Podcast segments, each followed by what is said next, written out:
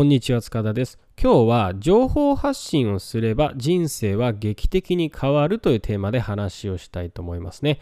情報発信ということなんですけども、情報発信っていうのは分かりやすいところでいくと、ブログとかね、例えばツイッターでツイートするとか、YouTube やるとか何でもいいんですけれども、何か他の人の目にする情報を発信していくということになりますね。で、情報発信をするとなんで人生が劇的に変わるのかっていうことなんですけれども、情報発信が一番勉強になるから、一番成長するサポートになるからなんですね。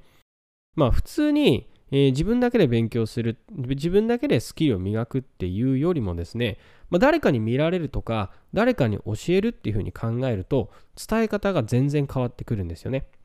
それは見る人がいるんで、見る人、聞く人がいるんで、分かるように物事を伝えなければいけないわけですよね。だから、普通に何か自分一人で物事を考えるよりも、何倍も頭を使うわけですよね。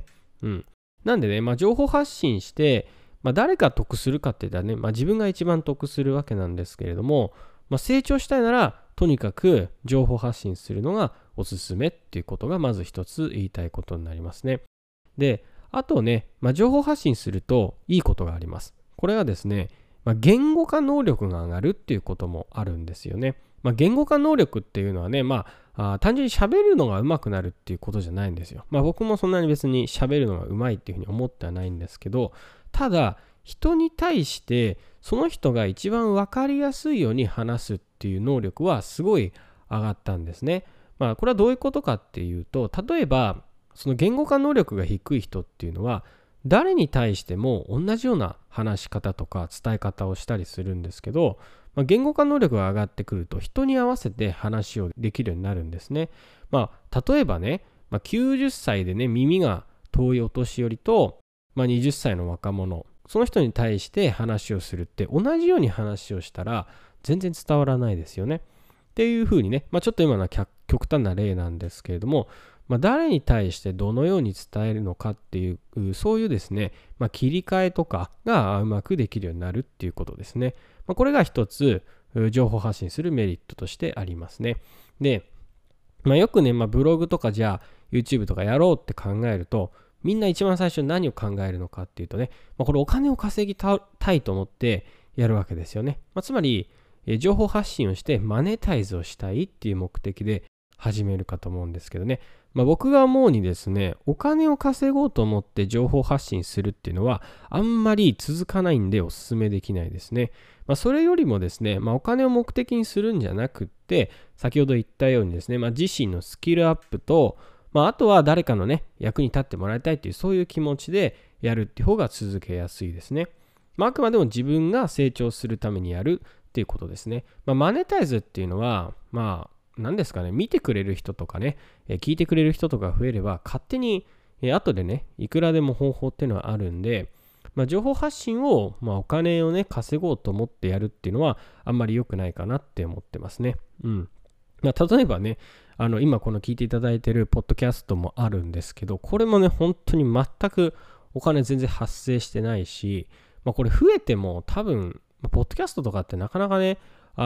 収益化するっていうもんじゃないんですよね。でも自分が楽しいからやってるし、自分が話す人、結構な人数聞いてくれてるんですけどね、ありがたいことに。その人たちがその日一日楽しく過ごせたりとかね、これから希望を持って生きれたらいいかなって思ってやってるわけですよね。だから続けられるけど、これね、じゃあポッドキャストでお金稼ごうと思ってやってたら、もう絶対挫折しちゃいますよね。そんなこと全然無理なんで、もうね。というような感じでですね、多くの人はね、お金を稼ごうと思って情報発信とか始めたりすると思うんですけど、それだとね、やっぱりなかなか続かないです。ただ、先ほど言ったように、自分が何か極めたいね、スキルとか、ジャンルとか、能力とかね、そういうものがあったとして、それに対して、そのジャンルに絞って情報発信をしていくっていうのは、これはね、本当に勉強になるんで、成長するんで、おすすめですね。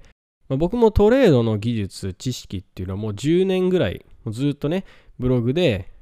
情報発信し続けてきて、それに伴って自身のスキルっていうのもどんどん上がっていくっていうね、そういう循環、好循環がありました。なのであなたがこれからもっと成長していきたい。そして今情報発信をね何もしていないっていうことでしたら、ぜひ情報発信をねしてみてほしいなって思います。で、じゃあ情報発信ってね何ですればいいのってことになるんですけど、これはね本当に何でもいいです。ツイッターとかでもいいし、インスタとかでもいいし、何でもいいですね。基本的に SNS 見るってことはね本当に絶対お勧めしないですけれども、情報発信者として情報発信をするスペースとして使うなら、これは全然使った方がいいかなと思いますね。結局多くの人がねそのフィールド空間にいるわけなんで、そこで伝えていかなければ誰も見てもらえないってことにもなるんで、自分が情報発信をする場としてはね、TikTok でもいいと思うし、 YouTube でも Facebook でもインスタでもね何でもいいですけれども、好きな方法でやってみるってことをねお勧めしています。ということで、今日は情報発信の素晴らしさについてお話をさせていただきました。今日も聞いてくださってありがとうございます。では良い一日をお過ごしください。